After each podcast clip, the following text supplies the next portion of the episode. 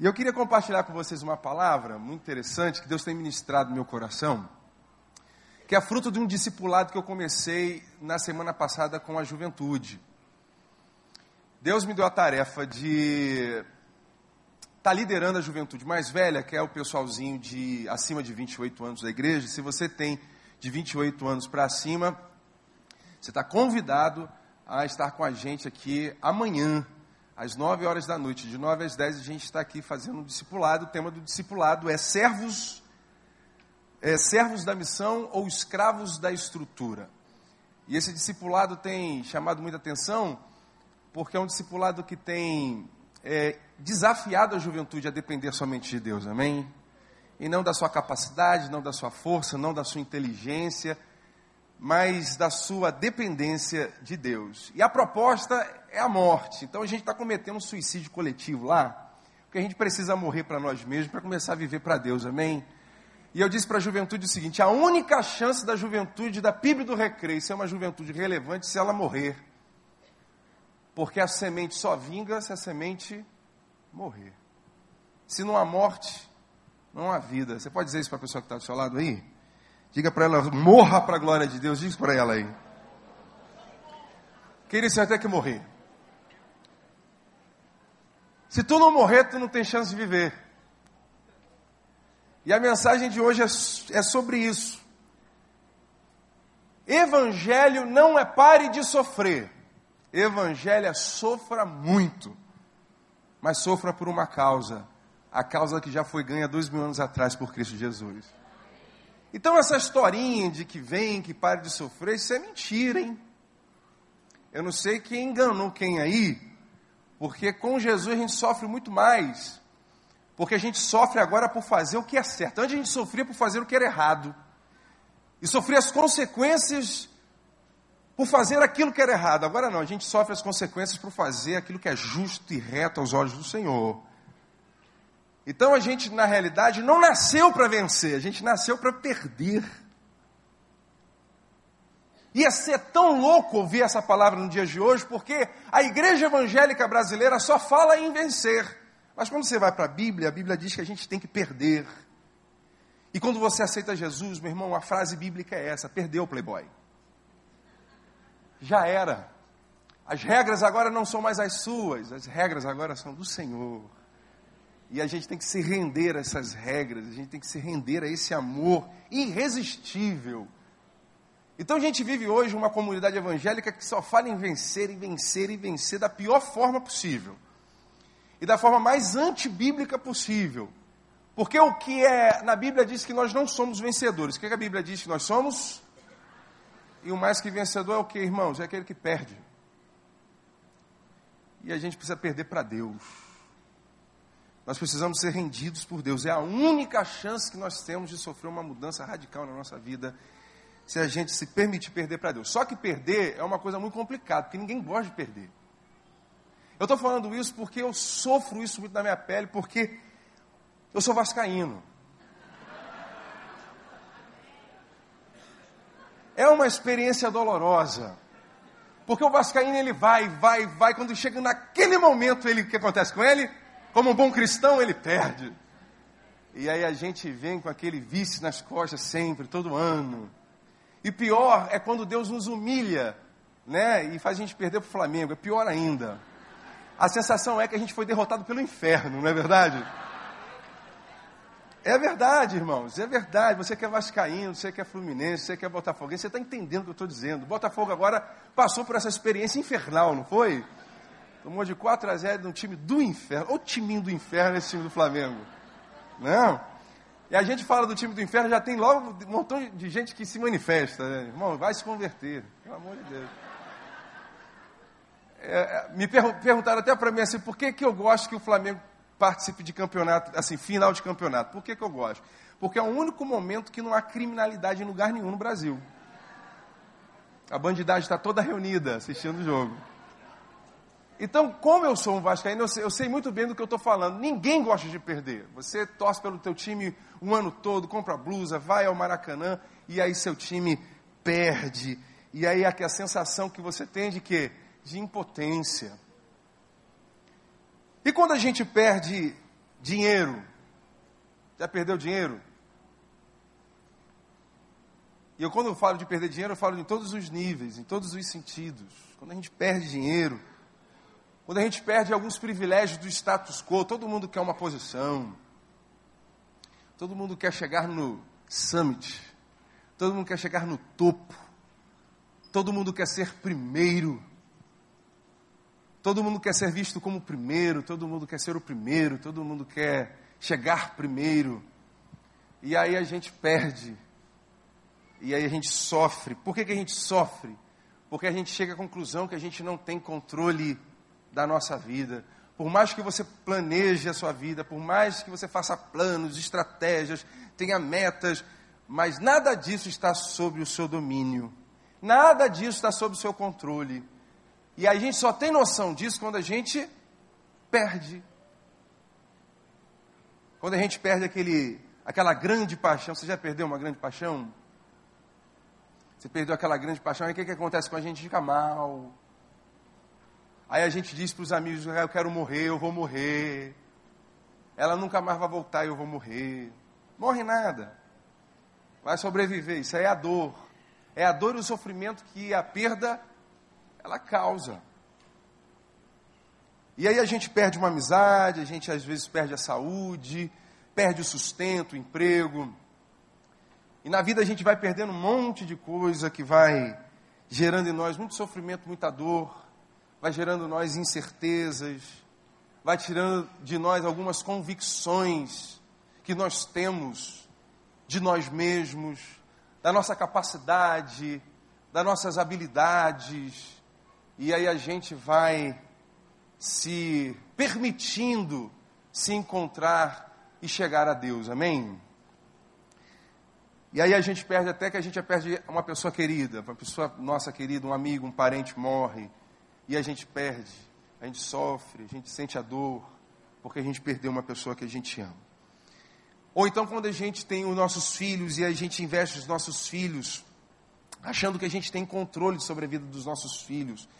E aí a gente escolhe as faculdades, a faculdade que nossos filhos vão ter que fazer, investe nos cursos que nós queremos que os nossos filhos façam.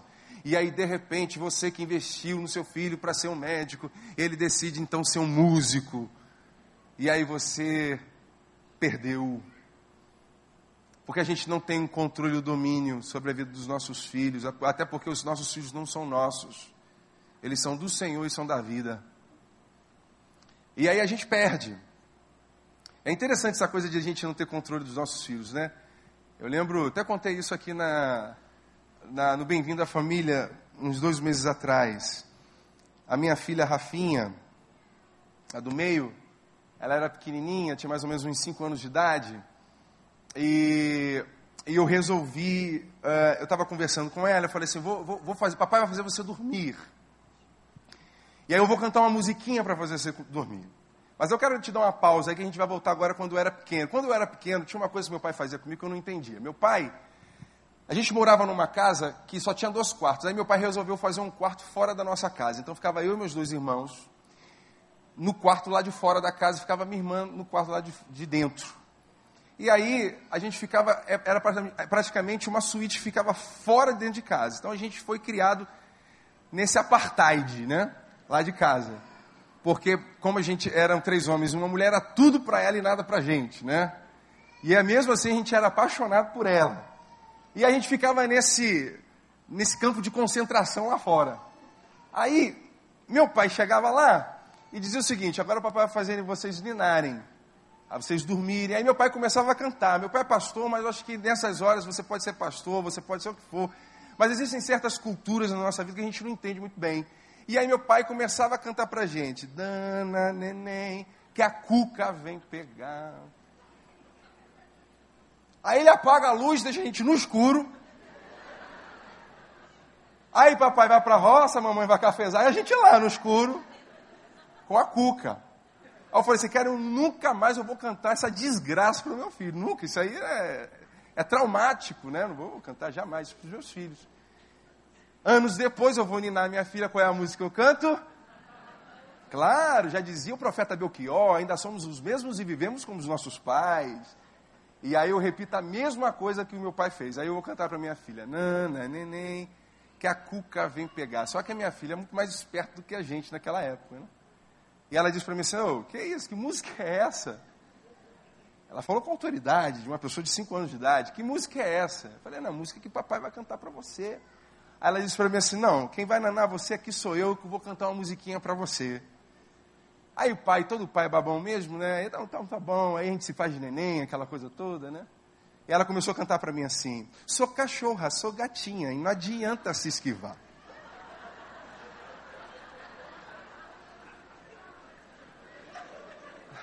Vocês não estão rindo porque não foi com vocês. Eu falei, cara, a gente não ouve esse tipo de música aqui em casa, não. Eu falei, cara, senta aí, vamos discutir a relação, senta aí. Eu falei, como é que é o negócio? Calma aí, como é que é a parada aí? Você, filha, papai gasta dinheiro, é nã, é leitinho, né? Papai gasta um dinheiro com você, investindo em você, para você dizer para papai que você é cachorra. Ela falou assim, não, eu sou gatinha, a cachorra é a minha mãe.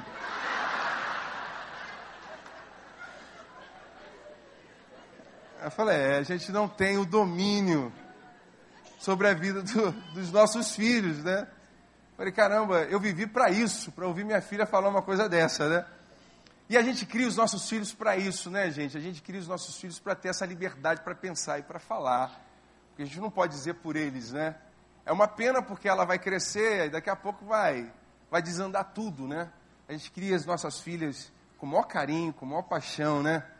Para vagabundo chegar na porta da tua casa depois, bater lá e falar, e aí, tio? Vim buscar minha potranca.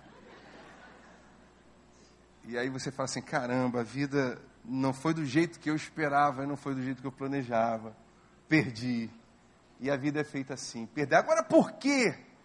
E a gente vai entrar no texto bíblico aqui, mas por que que a perda gera em nós tanto sofrimento e tanta dor?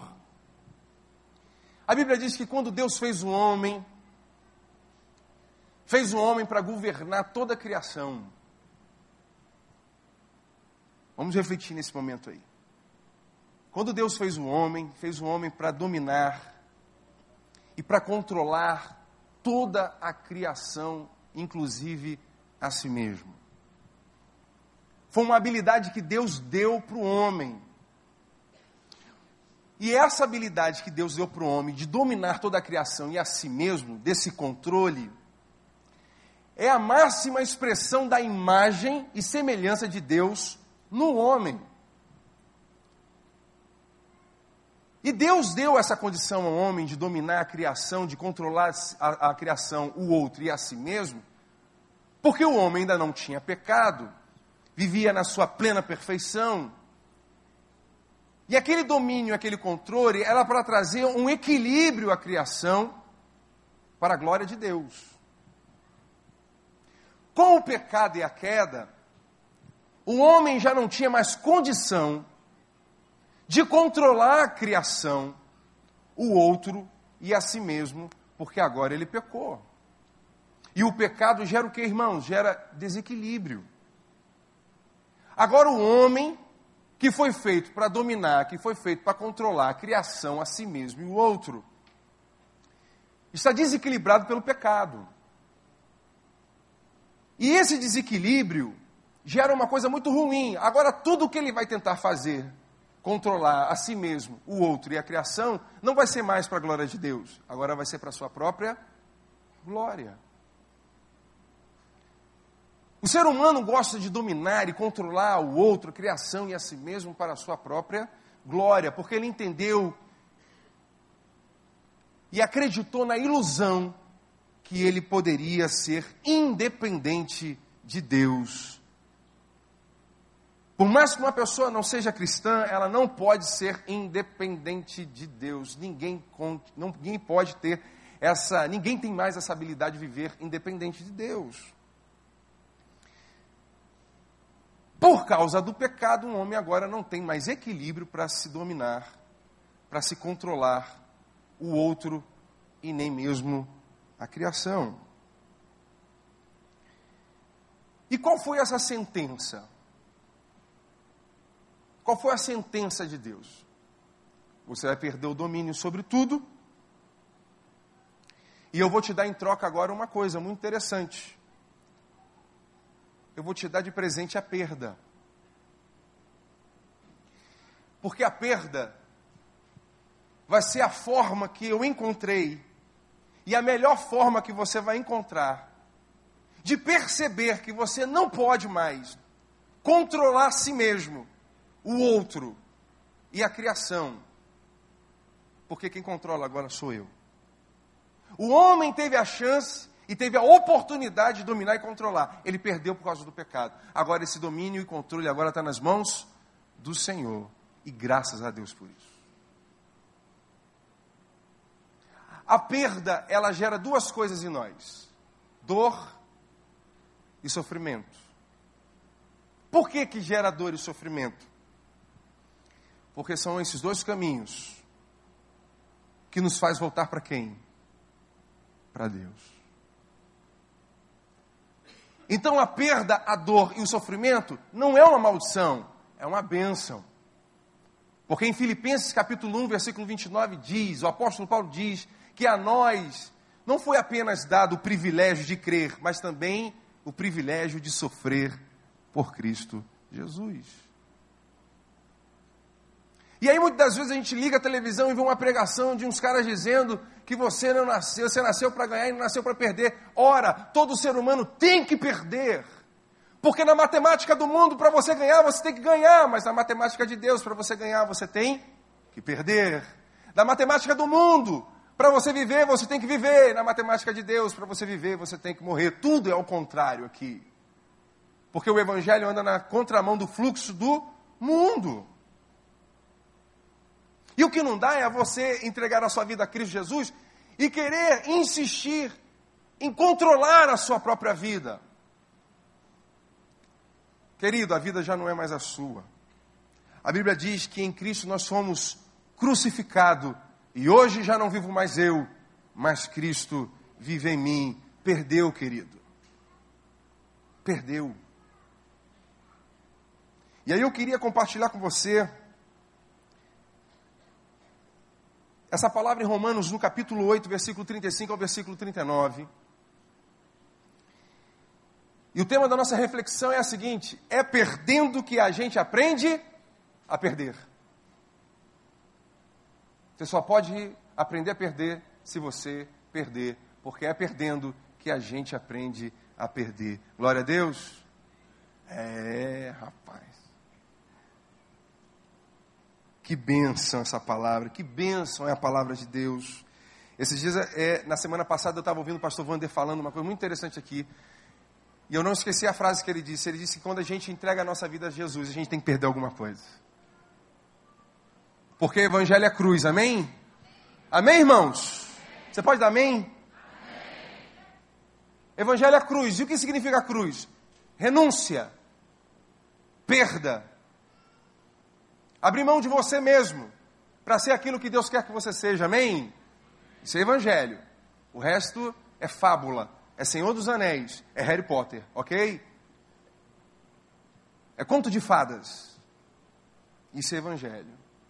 Então, eu queria compartilhar com vocês essa palavra, que diz assim: quem nos separará do amor de Cristo? Será a tribulação? Não, porque a tribulação é uma bênção e nos leva para perto de Deus. Será a angústia? Não, é na angústia que todo mundo ora mais. Será a perseguição? Óbvio que não, porque quando nós somos perseguidos, para onde nós fugimos? É para Deus. Será a fome, a nudez, o perigo ou a espada? E como está escrito, por amor de ti enfrentamos a morte todos os dias. A morte principalmente do nosso ego. Somos considerados como ovelhas ao matadouro. Mas em todas essas coisas somos mais do que vencedores, amém? Por meio daqueles que nos amou. Pois estou convencido que nem a morte, nem a vida, nem anjos, nem demônios, nem presente, nem futuro, nem quaisquer poderes, nem altura, nem profundidade, nem qualquer outra coisa na criação será capaz de nos separar do amor de Deus que está em Cristo Jesus, o nosso Senhor. Amém? Você crê nisso? Entendeu agora o versículo?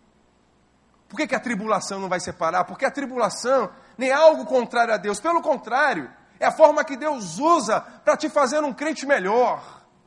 É a forma que Deus usa para te amadurecer. Você sabe quando é que você vai conhecer Deus face a face? Você sabe quando você vai conhecer Deus de verdade? Porque o propósito de Deus em fazer o homem e a mulher foi se tornar conhecido. E você sabe aonde você vai conhecer Deus? Não vai ser na praia de Cancún. Não vai ser em Búzios, na Rua das Pedras. Você sabe onde você vai conhecer Deus face a face? No auge da tua dor e do teu sofrimento.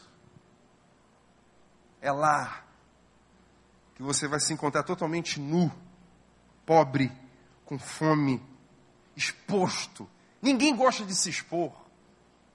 Ninguém. Porque quando a gente se expõe, a gente é refém de quem está vendo a nossa exposição. Ninguém gosta de ser exposto, porque quando a gente é exposto, a máscara cai, e aí Deus revela quem realmente nós somos. Ninguém gosta de ser exposto, porque quando nós somos expostos, não dá mais para mentir, não dá mais para dissimular, porque você é aquilo ali que Deus agora está expondo. Mas quando Deus nos expõe, não é para nos matar, é para que a gente possa reconhecer que sem Ele nada nós somos. É aprendendo, irmãos, é perdendo que a gente aprende a perder. Quem separará? Quem vai separar alguma coisa aqui, alguém aqui de Cristo? Ninguém. Quem vai nos separar desse amor que nos molda? Desse amor que está tratando o seu caráter? Desse amor que está tratando o seu emocional? O seu psique? Quem é que vai nos separar disso? Desse tratamento de Deus? Somente uma coisa pode nos separar do amor de Deus. Eu achava que não existia, mas existe. E não tem nada a ver com tribulação, não tem nada a ver com fome, não tem nada a ver com provação, não tem nada a ver com perda, dor e sofrimento. Só tem uma coisa que nos afasta do amor de Deus. É quando nós rejeitamos esse amor. A rejeição desse amor nos afasta de Deus. Preste bem atenção, eu não estou falando que afasta Deus da gente. Que por pior que seja o seu pecado, Deus nunca vai se afastar de você, porque Deus não me ama mais porque eu acerto mais e não me ama menos porque eu erro mais. Deus simplesmente me ama e o nome disso é graça. Deus não vai se separar de nós. Mas nós vamos nos separar de Deus quando nós rejeitamos esse amor. E quando é que nós rejeitamos esse amor? É quando nós rejeitamos perder. É quando nós não glorificamos a Deus quando nós estamos perdendo. É quando nós não glorificamos a Deus quando estamos na dor. É quando nós não glorificamos e não agradecemos a Deus quando estamos no sofrimento. E aí trocamos a glória de Deus por reclamar de Deus, por reclamar da vida, por reclamar dos outros e se vitimizar. Você não é vítima das circunstâncias, nem vítima da vida. Tudo o que acontece de ruim com você, na sua perspectiva, é a ação de Deus, porque Deus quer te tornar uma pessoa melhor. Não rejeite o amor de Deus, porque nem sempre o amor de Deus vem tão bonitinho, vem tão consolador assim do jeito que você imagina. Eu tenho aprendido que há consolo no cajado de Deus. Davi diz isso: Senhor, o teu cajado me consola. A verdade de Deus liberta, irmãos. Não dá mais para você vir à igreja e voltar o mesmo, da mesma forma como você entrou. Não dá mais para você ouvir essa palavra e essa palavra não fazer diferença na sua vida. Você tem que perder, irmão.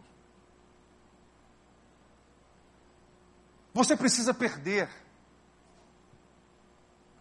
Perder essa teimosia de querer fazer do seu jeito. Você não vai conseguir. Porque nada pode ser feito do nosso jeito. Nada que nós fazemos do nosso jeito dá certo. E a gente precisa entender que tem que ser do jeito de Deus, ainda que doa, ainda que eu me sinta amargurado porque eu perdi para Ele. Mas se permita perder para Deus hoje. A única forma de você ser vencedor lá no mundo é se você for um fracassado para Deus. A única forma de você vencer lá é se você perder para Deus aqui. A única forma de você ficar de pé lá é se você se ajoelhar diante de Deus aqui. A única forma que Deus tem de fazer você, o melhor você que você pode ser lá fora, é se você morrer para Deus hoje.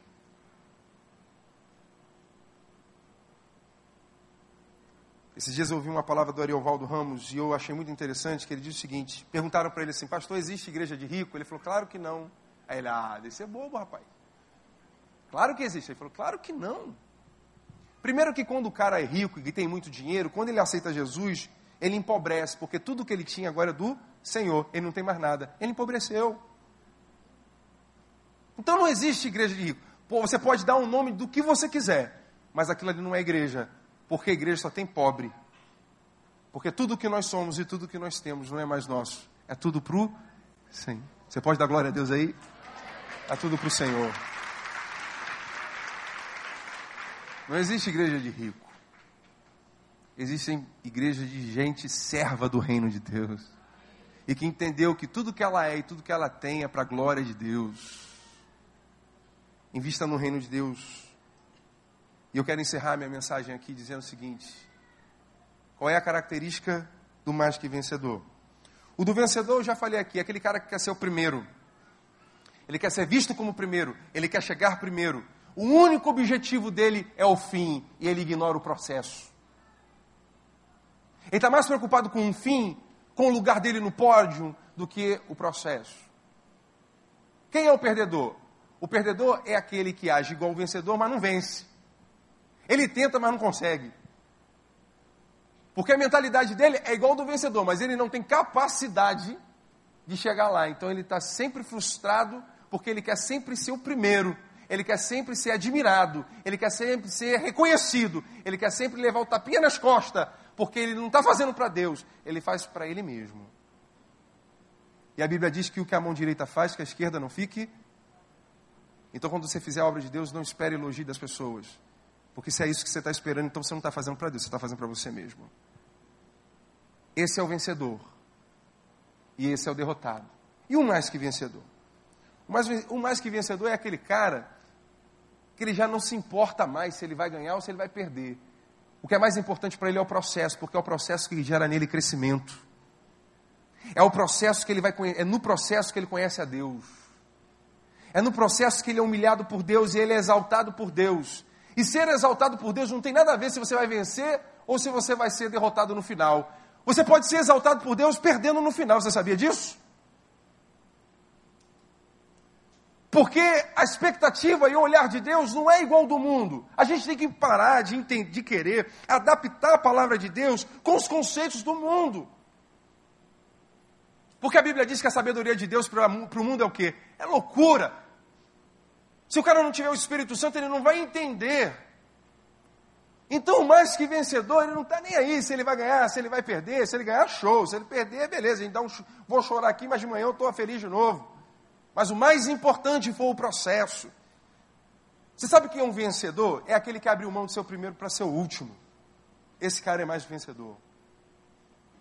Sabe quem é o mais que vencedor? É aquele quando chega o ônibus da oportunidade, ele espera todo mundo entrar. E fica observando se não está faltando ninguém. Bom, todo mundo entrou, agora eu vou entrar também. Esse cara é mais do que vencedor. Ele é bem resolvido. Ele sabe quem é ele e o que ele é diante de Deus. O vencedor é aquele cara que chega na cozinha, espera todo mundo comer, porque ele está preocupado de todo mundo comer primeiro. E depois que ele vê que todo mundo comeu, que todo mundo... Agora é minha vez, que eu estou em paz porque todo mundo comeu. Esse cara é mais do que vencedor. O mais que vencedor é aquele cara que abriu mão de ser servido para servir. O mais que vencedor é aquela pessoa que abriu mão de ser o primeiro para ser o último. Esse é o mais que vencedor. E é nesse mais que vencedor que Deus quer te tornar. Mas isso só vai acontecer se nessa tarde você se render ao Senhor. Isso só vai acontecer com você se nessa tarde você parar de teimar e perder para Deus. Isso só vai acontecer se nessa tarde você se decidir morrer para Deus. Eu gostaria que você ficasse de pé nesse momento.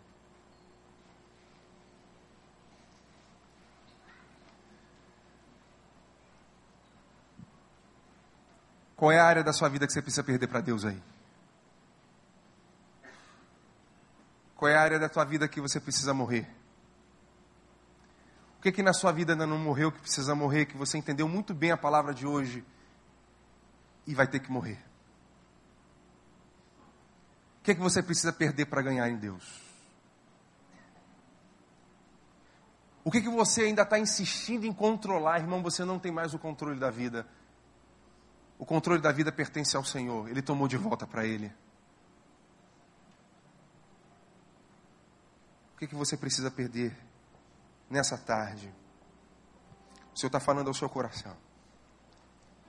Eu não conheço você, muitos aqui eu não conheço, muitos aqui eu não sei do que está passando na sua vida. Mas se você deseja ser um mais que vencedor, não na perspectiva do mundo, mas na perspectiva da palavra de Deus,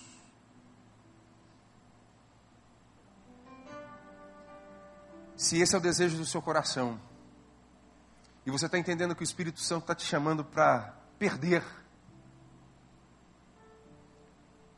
sai do seu lugar e vem aqui à frente, eu quero orar para você. Pastor, eu quero muito ser esse mais que vencedor aí.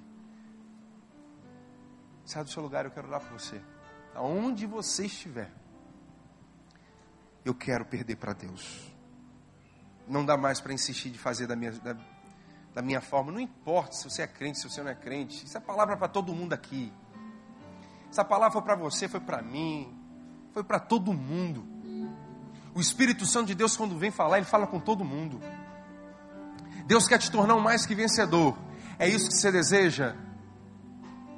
Então você tem que perder. Você tem que morrer. Qual é a área da vida... Qual é a área da sua vida que precisa morrer? Vem aqui à frente e entrega essa área da tua vida que precisa morrer na cruz do Senhor, aos pés da cruz. Sai do seu lugar, em nome de Jesus.